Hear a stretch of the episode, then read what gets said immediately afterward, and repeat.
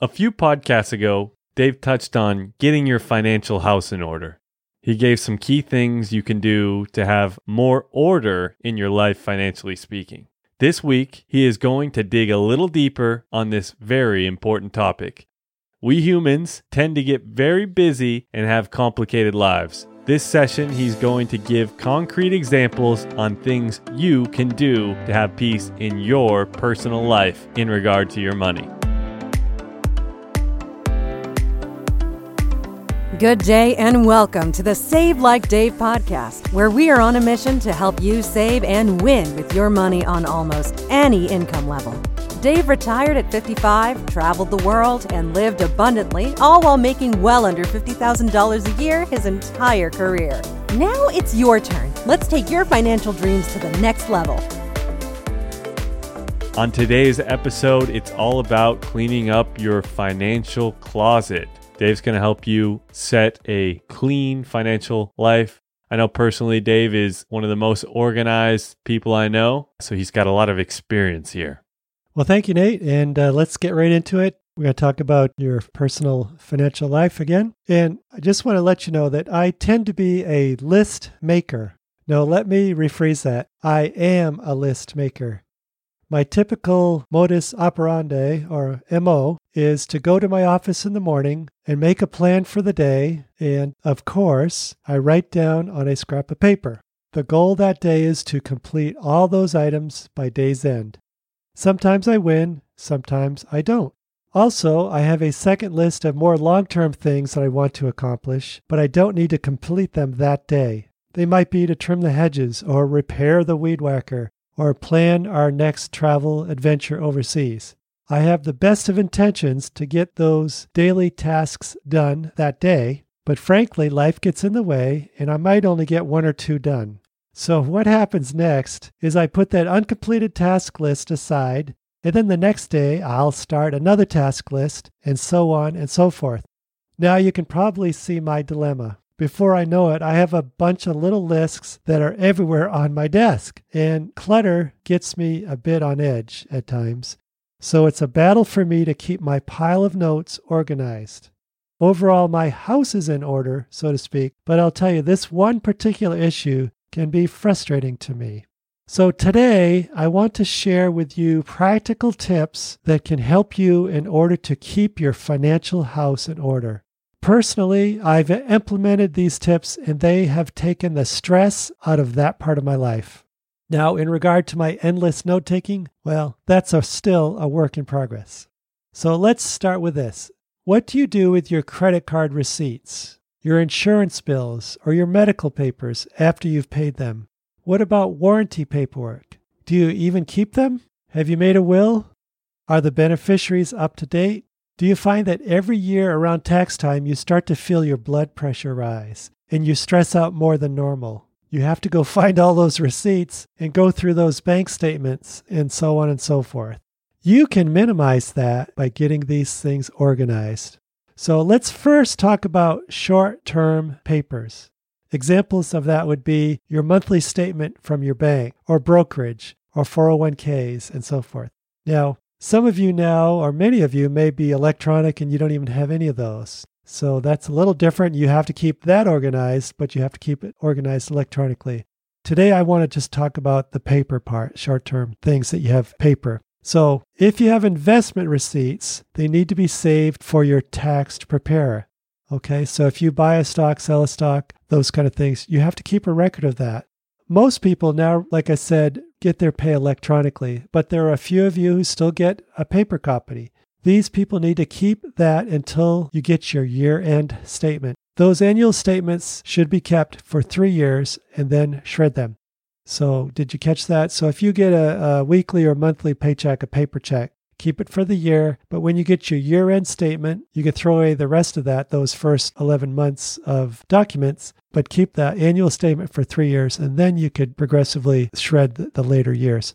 Regarding credit card statements, again, some of you are fully electronic, but for those that do have paper statements, you should keep those for tax purposes if you have charitable contributions or tax deductible expenses for example, on things you purchased for a rental, or maybe you gave something to Goodwill. Well, you can write those off, but you have to have a paper copy for, you know, when you do your taxes. So once you get those statements and they're passed and you get the next month, if it's not related to taxes, you can shred those and also those documents from your mutual funds and those kind of things. You don't need to keep those unless you had a transaction involving a purchase or a sale as far as keeping them for your when you do your taxes. Some of you have utility bills that you get every month. You get a paper copy or cell phone bills. Well, they can be shredded as soon as they are paid, as the website of the company will have a backup. Yeah, or just get it sent to you in email. Right. Yeah.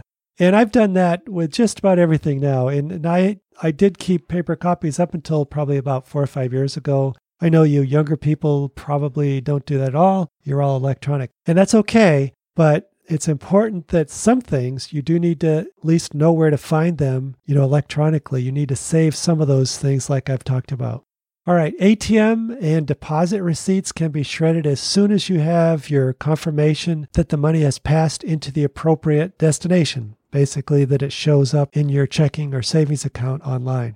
One final thought on this subject is that most, if not all of these papers are now online, as I mentioned, so there is really little need to keep papers. If you are still getting lots of paper documents, think again and think hard. Do you really need to receive those paper documents? Come back into the 21st century and go electronic whenever you can.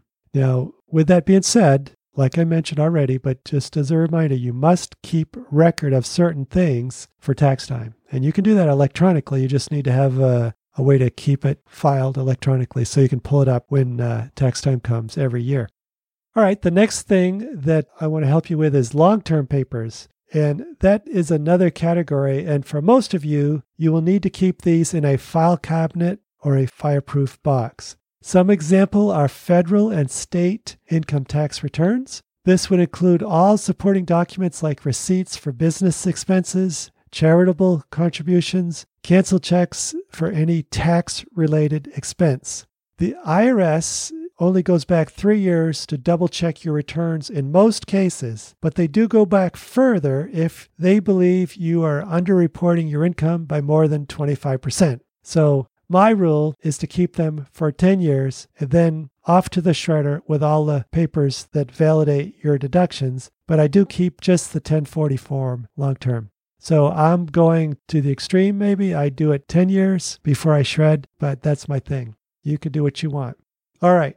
Household papers that need to be kept are things like receipts, instruction manuals, and warranties for major appliances. Also, keep receipts on major improvements like having a roof put on. These are capital improvements, at least that's what they're called, and may be needed if you sell your home and have gone over the 250 slash $500,000 threshold. So what I mean by that is let's just say you're a married couple and you bought your house for 500,000. It's now worth 1.1 million dollars. And believe it or not, that's very doable now with or at least it has been with the economy doing well. So if you sold that house, let's say again you bought it for 500,000 and you sold it for 1.1 million dollars, the government allows you to basically save the gain, but it's up to $500,000 if you're married and $250,000 if you're a single person. So in that scenario, you bought it for 500, you sold it for 1.1 million. You would have to pay tax on the gain, not on the 600,000, but the 100,000 above that $500,000 threshold. So if you had repaired a roof during that time, that is a capital improvement, and that would reduce the taxable income on that $100,000. So you'd pay less tax. Okay? That's maybe a little bit of an extreme nowadays, but that is a possibility. However, like I said earlier, most of this stuff is gone the way of the dinosaur, and you can save all that stuff or find what you need electronically. That would be my first choice now. Permanent papers are just that, and they need to be saved long term, basically your whole life. Some examples of this would be birth, marriage, and death certificates. Also, divorce and adoption documents. And passports need to be kept in a safe place.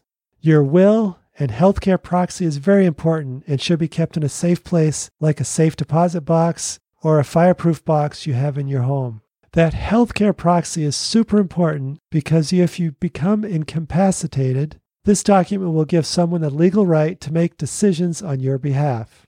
Also, an IRA and 401k documents with beneficiary designations will fall under this category as well. You need to keep those in a safe place. Well, this is another kind of messy subject to discuss today, and I hope you don't hope I don't scare you away from doing nothing. Getting your financial house in order will do two things for you. First, it will allow you to easily find those important documents when needed and not have to go over all over your house to find them. And second, having this process in place will give you financial peace. I'm serious. If you gain wealth, and you will if you become an expert in financial management, it can get a bit complicated. For example, if you have real estate and you have mutual funds and maybe you have them in a couple different brokerage firms, it can be complicated. It can be messy, but it's imperative that you have a process in place to win in this area. One last thing before we finish today, and that is to go electronic whenever and wherever you can. You'll be glad you did. Yeah, I'll just add to this. I know this was a meaty topic as well, with a really something I think a lot of people struggle with, me personally as well, and that's organization in some of these financial matters. But just knowing the stuff that you need to take and keep for later and the stuff you don't is important. And personally, for me, one thing that I've done is, as Dave mentioned, go electronic whenever possible. And if you have an important receipt, and I'm not talking about the grocery store or something like that, I'm talking about if you have a big purchase and maybe has a warranty, maybe a phone or something like that, or right. even more expensive, well, try and get that in email. And, you know, a lot of times you can email that receipt to yourself or take a picture with your phone. Yep. You know, your phone is probably has a good camera on it. And if you store all those receipts someplace in your documents, it'll mm-hmm. be easy to go back to later. Just make sure you, you obviously save the name and the date correctly as well and on the document. That's right. And you know, I have an Android phone. I know a lot of you have Apple phones, but my particular app that I use is called the Keep app. K E E P. And that's where I store a lot of those electronic documents, uh, easy to find and pull up in a kind of unrelated. But I also have like all my medical information. And today I, I was talking with a medical person about my health. And she asked me, you know, when you had your tetanus shot and when I had my COVID shots and so on and so forth. Well, I was able to pull that up online in 15 seconds and I could give her all that information immediately. And instead of, you know, going, well, I think I had my tetanus shot, you know, in 1996 or whatever it is.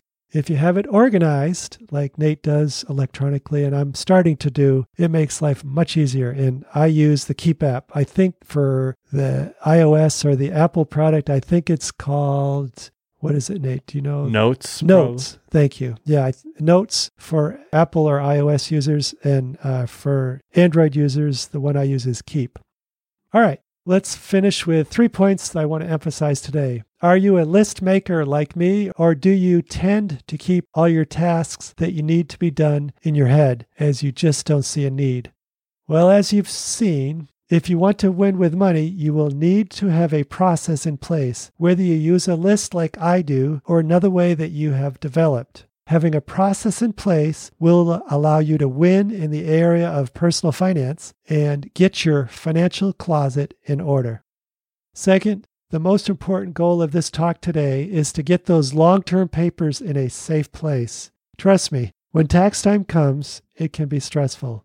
It won't be if you have a plan, and today I gave you a plan. And lastly, permanent documents must be kept in a safe place. It could be in a safe deposit box or a what they call a firebox or even in a solid file cabinet with a lock, but you need to have them protected. By the way, be sure to share with a trusted family member or a close friend where you have these documents so when the time comes to leave this world, they will be forever grateful for you making their job a lot easier. The last thing I want to share is to take action. I do this every podcast and you know, again, my goal in these podcasts is for you to, you know, when you listen to it, you're not going to remember everything. I know that, and nobody can. But my goal to you is to take one thing out of today's podcast that you can do to help you in your financial journey. Today, I gave you an overview of how you should handle all those important papers that seem to never end coming into your life. My takeaway to you is that you take the time to set up your own system to store and protect the ones that are needed long term and jettison the rest. Buy a good shredder if you don't have one already and go to town. Sure, this does take time, but if you want to win with money, this is an area you need to have a place if you want to get your financial house in order. Yeah, nothing more important than staying organized. It will free up your mind so much. And uh, we really appreciate Dave the tips today, as as Dave has a lot to teach on in terms of organization. He could do many podcasts like this. But that wraps up today's episode. On the next podcast, we have a question for you. Are you house rich and cash poor?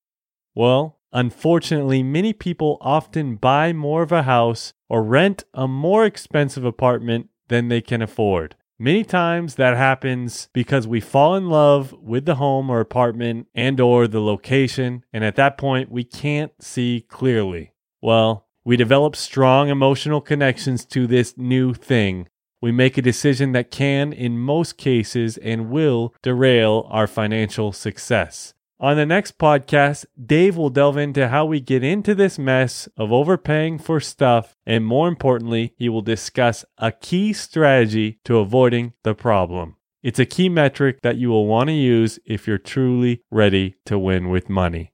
And lastly, we want to ask you to do us a quick favor. Do you enjoy the podcast? Are you finding value from what Dave's teaching? If you do, could you just take 10 seconds, 30 seconds, and leave us a review? All you need to do is on your app of choice, just click on Save Like Dave on our podcast and scroll down. Normally, there's a write us a review or a rating. Leave us a rating. If you could do that, that would help us out tremendously. So please leave us a rating and review on your podcast. If you could do that for us, that'd be a huge help. Dave is going to finish with a scripture.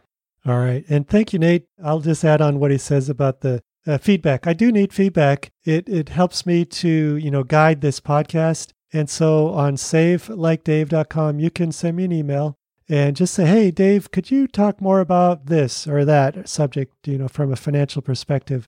I'd love to hear that. You know, I'm here to help you. I'm here to encourage you to win with money, and uh, that would go a long way to help me.